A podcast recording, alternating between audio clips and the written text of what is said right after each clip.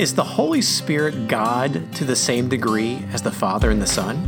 That's the question we're discussing today on the Hero of the Story presented by the Gospel Project.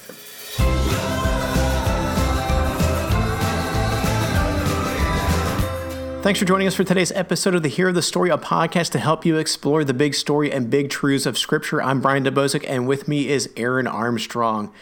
Aaron, is the Holy Spirit God to the same degree? Yes, he is. Thank you for listening. Bye, guys.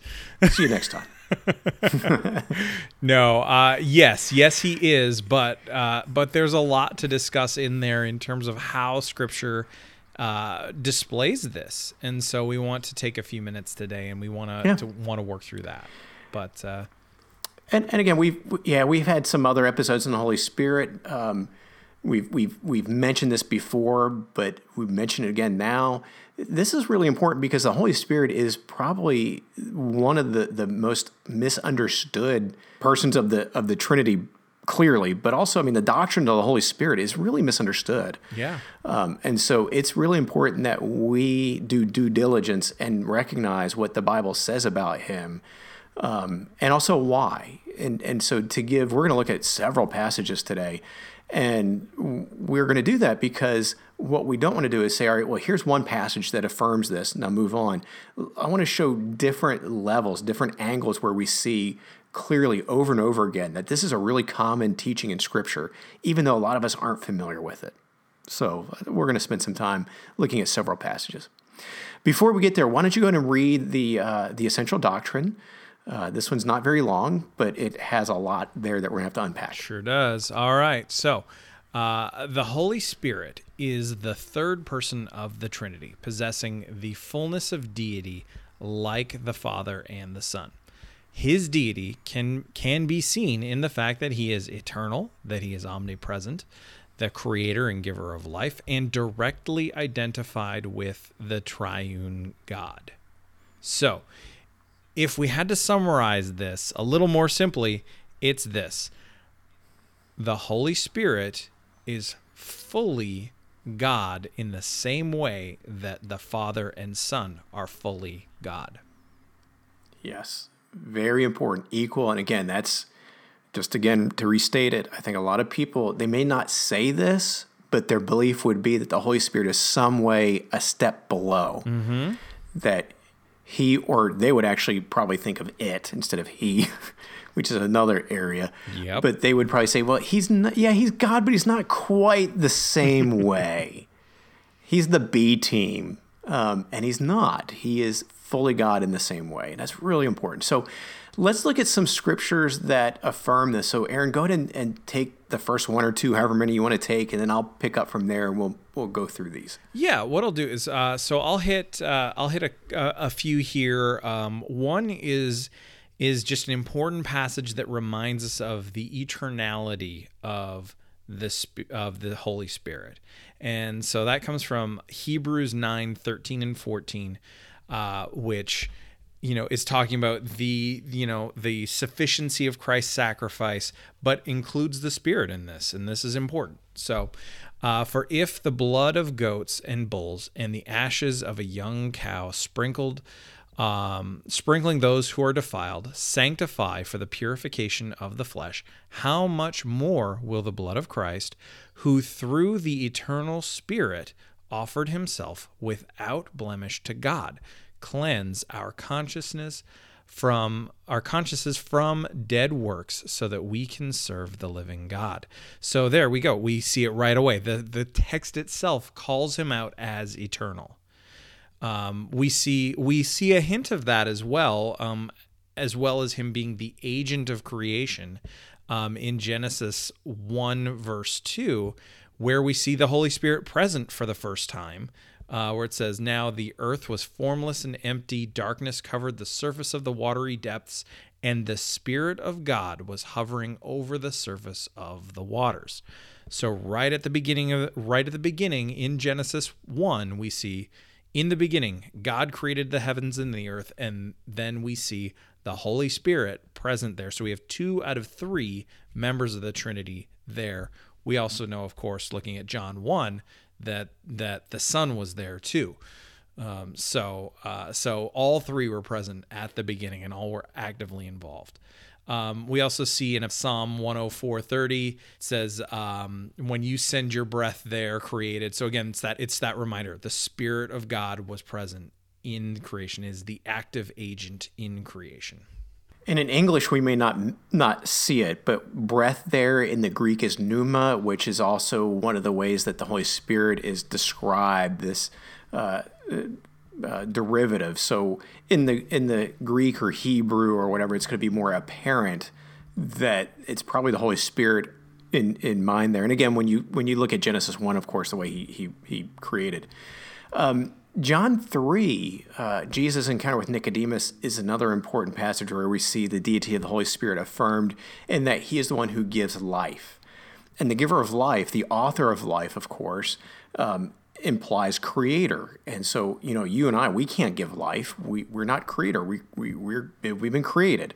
Who can give life? The creator can. So the creator is God. So if the spirit is equated as one who can give life, it's equating him with being divine. So Jesus, as he's talking to Nicodemus, says, Truly I tell you, unless someone is born of water and the spirit. So there's this birth by the Spirit. He cannot enter the kingdom of God. Whatever is born of the flesh is flesh, and whatever is born of the Spirit is spirit. Do not be amazed that I told you that you must be born again. So, in this really um, familiar passage of being born again, of course, leading into John three sixteen, the most one of the most familiar verses there is. Um, Jesus is pointing to the Spirit as one who gives life. So, thinking about salvation, again, you said this before in creation, all three persons were present and active in creation. It should not surprise us that God works in unity, in harmony. And the same thing happens in salvation. All three persons play important, critical roles in salvation. All three are necessary. And one of the roles the Spirit does is he draws people and he gives life when we trust in Christ. So, the giver of life. Another one uh, where we see the Spirit's deity is Psalm 139, 7 and 8, where we see he is omnipresent. He is all present. Uh, we read there, Where can I go to escape your spirit? Where can I flee from your presence? If I go to heaven, you are there. If I make my bed in Sheol, you are there. So David, as he's as he's processing who God is, notice that he uh, pinpoints the Spirit. So, where can I go? The Spirit is everywhere. He's omnipresent. Of course, that means uh, He is divine because only God is omnipresent. All other creatures are localized, one place at one time. The last thing we want to point out, and we've we've talked about this, um, you know, even throughout all of this, but uh, two more passages, Matthew 28, 19 and 2 Corinthians 13, 13, both directly identify the um, the Spirit as part of the Trinity. So, um, so remember, so, uh, Matthew 28 19, go therefore and make disciples of all nations, baptizing them in the name of the Father and of the Son and of the Holy Spirit. Um, we also see um, see that in Jesus's baptism, where we see the Father, the Son, and the Holy. Spirit all together in the same place at the same time. Um, when it comes to Second Corinthians 13 13, we see this again with uh, the grace of the Lord Jesus Christ and the love of God and the fellowship of the Holy Spirit be with you all. And so uh, Paul's language there is very intentionally putting all three of these th- these persons of the Trinity together um, in saying all three of them they are God and That's all right. equal. All right, so let's uh, let's move on. Then I think we've we've got a pretty good overview of some passages affirming the deity of the Spirit. And again, there are more. Uh, we we just kind of chose a sampling of them. Uh, but let's talk about any cautions or areas that that require some extra understanding of, of this doctrine. Um, I think one, and again, we've we've I think we've hit on what we need to say here, but just to, to clarify it again, uh, the first one, again, the, the, big idea we must recognize that the Spirit is fully God. Um, again, He is not a step down. Um, each person of the Trinity is fully God and has authority as God. Uh, you the you name it. They now they they they may have different roles at times. Again, as we talked about salvation, they have different roles to play in that. but it does not mean that they are any inferior to one another. All three persons fully God. We we just you got to latch onto that. That is an essential doctrine of the faith. Absolutely. And I mean that's why we're talking about it here. Like that's the whole point of this episode is to say the Holy Spirit is God. Um, but along with that, we also have to remember that the that the Spirit doesn't act in isolation of the Father or the Son. And in fact, neither does the Father nor the Son act in isolation of the other two members of the Trinity all three work together in concert, in cooperation. And so when we see passages affirming the Spirit's actions as, as God, um, we have to remember that that the other members of the Trinity are participating in this as well. So they are working together, um, even when they have specific individual actions yeah. within it. So I'm I'm I'm clarifying my use of that word participating very carefully here because there's a very wrong sense that that that can be taken. Um, there is a uh, really nasty heresy, for example, um, that is called patripassianism, um, yes. that uh, suggests that the Father also died on the cross, which is not true. Um, and then you can you can add in the spirit on that as well um, in books like the shack. So um, yes. It's also called it's also called modalism. Yes. Yes. Patrick. That's right. Well you know thank you for that um, we've talked about modalism before. yes, we have. Patripassianism just sounds better. It's true. Well, it's a specific. It's a specific heresy within that. Yeah, heresy. it is. So, Within, yeah, because not all modalists a subset of modalism. no, it's a very specific type. So anyway, there you go. so there we hey, go. let's just avoid all heresy. Let's uh, just not be heretics at all. Yeah, I mean, to any just, degree. That's just a good. That's just a good caution in general. Is is heresy bad? That's the rule of thumb. Heresy bad. exactly. Exactly. All right, let's talk about what difference this should make, other than keeping us from being heretics. Um, the the first one again this it provides us a fuller understanding of God. And uh, again, you can say, all right, well, yeah, it's important that we see the Holy Spirit as God, but why are you guys nerding out about this? Come on, it just move on with it. This should have been a two minute episode. Why are you guys going in, into depth? Well, it provides us fuller understanding of God. If you know, if we focus just on the Father's character and works and the Son's character and works, as we should, but just on those at the exclusion of the Spirit, we have an incomplete understanding of redemptive history. We have a, an incomplete understanding of how God works in us and through us. Um, and so we need to study the Holy Spirit, who He is, and what He's done.